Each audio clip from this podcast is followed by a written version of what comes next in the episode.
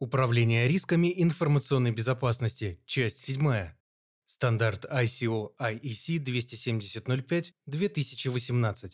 Продолжение. Стандарт IEC 31010-2019. Автор Руслан Рахметов. Security Vision. В предыдущей публикации мы рассмотрели первые два шага процесса управления рисками по стандарту ISO IEC 27005-2018 определение контекста и оценку рисков. В данной публикации мы обсудим дальнейшие этапы риск-менеджмента, а также рассмотрим стандарт IEC 310-2019 как источник подробной информации о техниках оценки рисков. Как мы уже упоминали ранее, первыми шагами управления рисками будут определение контекста, по сути подготовка к проведению дальнейших действий, и оценка рисков, состоящая из идентификации, анализа, оценки опасности рисков. Перейдем к дальнейшим этапам с сохранением нумерации шагов. Шаг третий – обработка рисков информационной безопасности. К началу осуществления данного подпроцесса у нас уже имеется список приоритизированных рисков в соответствии с критериями оценки опасности рисков, связанных со сценариями инцидентов, которые могут привести к реализации этих рисков. В результате прохождения этапа обработки рисков мы должны выбрать меры защиты, предназначенные для модификации, сохранения, избегания и передачи рисков, а также обработать остаточные риски и сформировать план обработки рисков. Указанные опции обработки рисков следует выбирать в зависимости от результатов процесса оценки рисков, ожидаемой оценки стоимости внедрения мер защиты и ожидаемых преимуществ каждой опции. При этом их можно комбинировать, Например, модифицировать вероятность риска и передавать остаточный риск. Предпочтение следует отдавать легкореализуемым и низкобюджетным мерам, которые при этом дают больший эффект снижения рисков и закрывают большее количество угроз. А в случае необходимости применения дорогостоящих решений следует давать экономическое обоснование их применению. В целом следует стремиться максимально снизить негативные последствия, а также учитывать редкие, но разрушительные риски. В итоге ответственными лицами должен быть сформирован план обработки рисков, который четко определяет приоритет и временной интервал, в соответствии с которым следует реализовывать способ обработки каждого риска. Приоритеты могут быть расставлены по результатам проведения ранжирования рисков и анализа затрат и выгод. В случае, если в организации уже были внедрены какие-либо меры защиты, будет разумно проанализировать их актуальность и стоимость владения, при этом следует учитывать взаимосвязи между мерами защиты и угрозами, для защиты от которых данные меры применялись. В окончании составления плана обработки рисков следует определить остаточные риски. Для этого могут потребоваться обновление или повторное проведение оценки рисков с учетом ожидаемых эффектов от предлагаемых способов обработки рисков. Далее рассмотрим подробнее возможные опции обработки рисков. Пункт 3.1. Модификация риска. Модификация рисков подразумевает такое управление рисками путем применения или изменения меры защиты, которая приводит к оценке остаточного риска как приемлемого. При использовании опции модификации рисков выбираются оправданные и релевантные меры защиты, которые соответствуют требованиям, определенным на этапе оценки и обработки рисков. Следует учитывать разнообразные ограничения, такие как стоимость владения средствами защиты, с учетом внедрения, администрирования и влияния на инфраструктуру, временные и финансовые рамки, потребность в обслуживающем эти средства защиты персонале, требования по интеграции с текущими и новыми мерами защиты, а также нужно сравнивать стоимость указанных затрат со стоимостью защищаемого актива.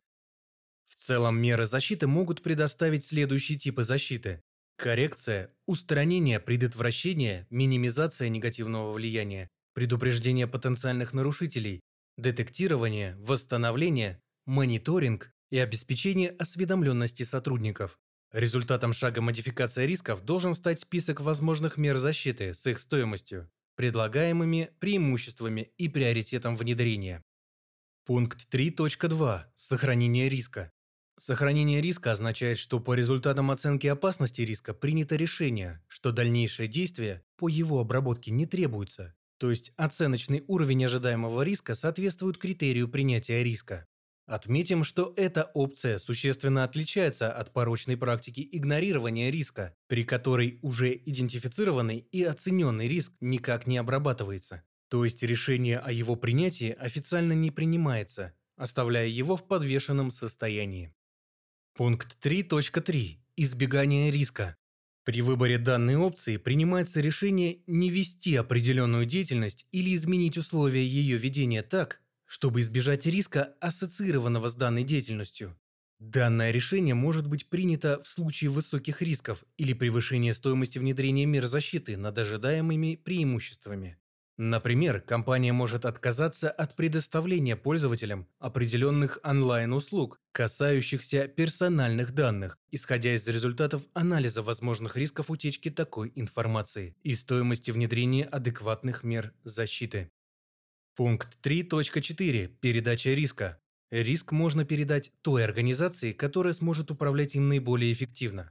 Таким образом, на основании оценки рисков принимается решение о передаче определенных рисков другому лицу, например, путем страхования киберрисков или путем передачи обязанности по мониторингу и реагированию на инциденты информационной безопасности провайдеру услуг MSSP или MDR, то есть в коммерческий СОК.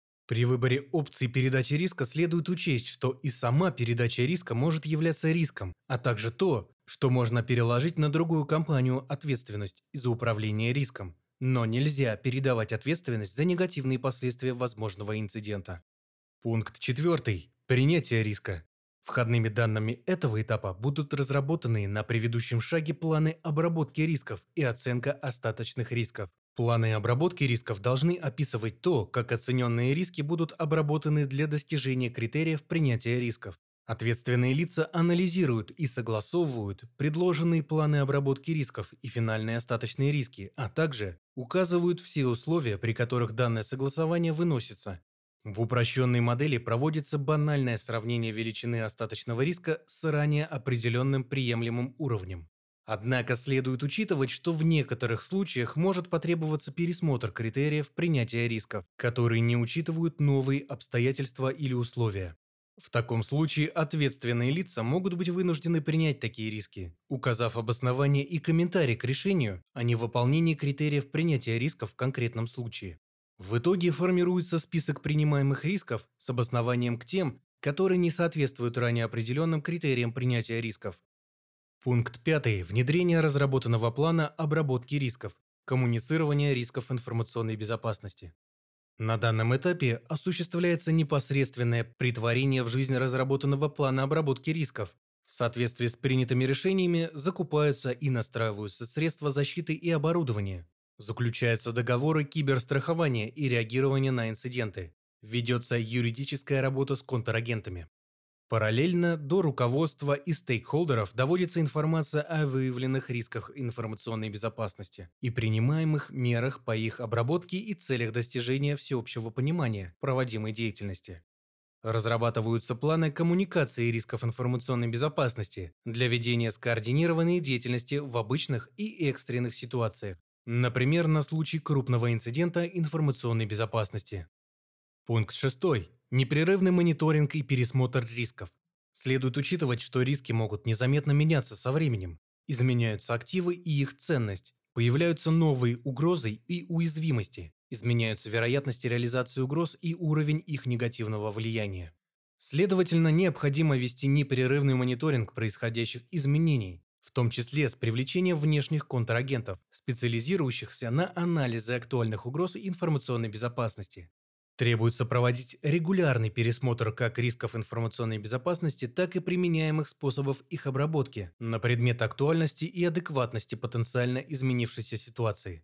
Особое внимание следует уделять данному процессу в моменты существенных изменений в работе компании и осуществляющихся бизнес-процессов, например, при слияниях и поглощениях, запусках новых сервисов, изменении структуры владения компанией и так далее. Пункт 7. Поддержка и улучшение процесса управления рисками информационной безопасности.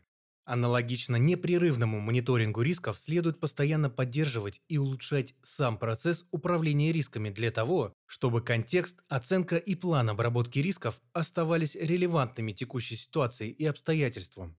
Все изменения и улучшения требуется согласовывать с заинтересованными сторонами.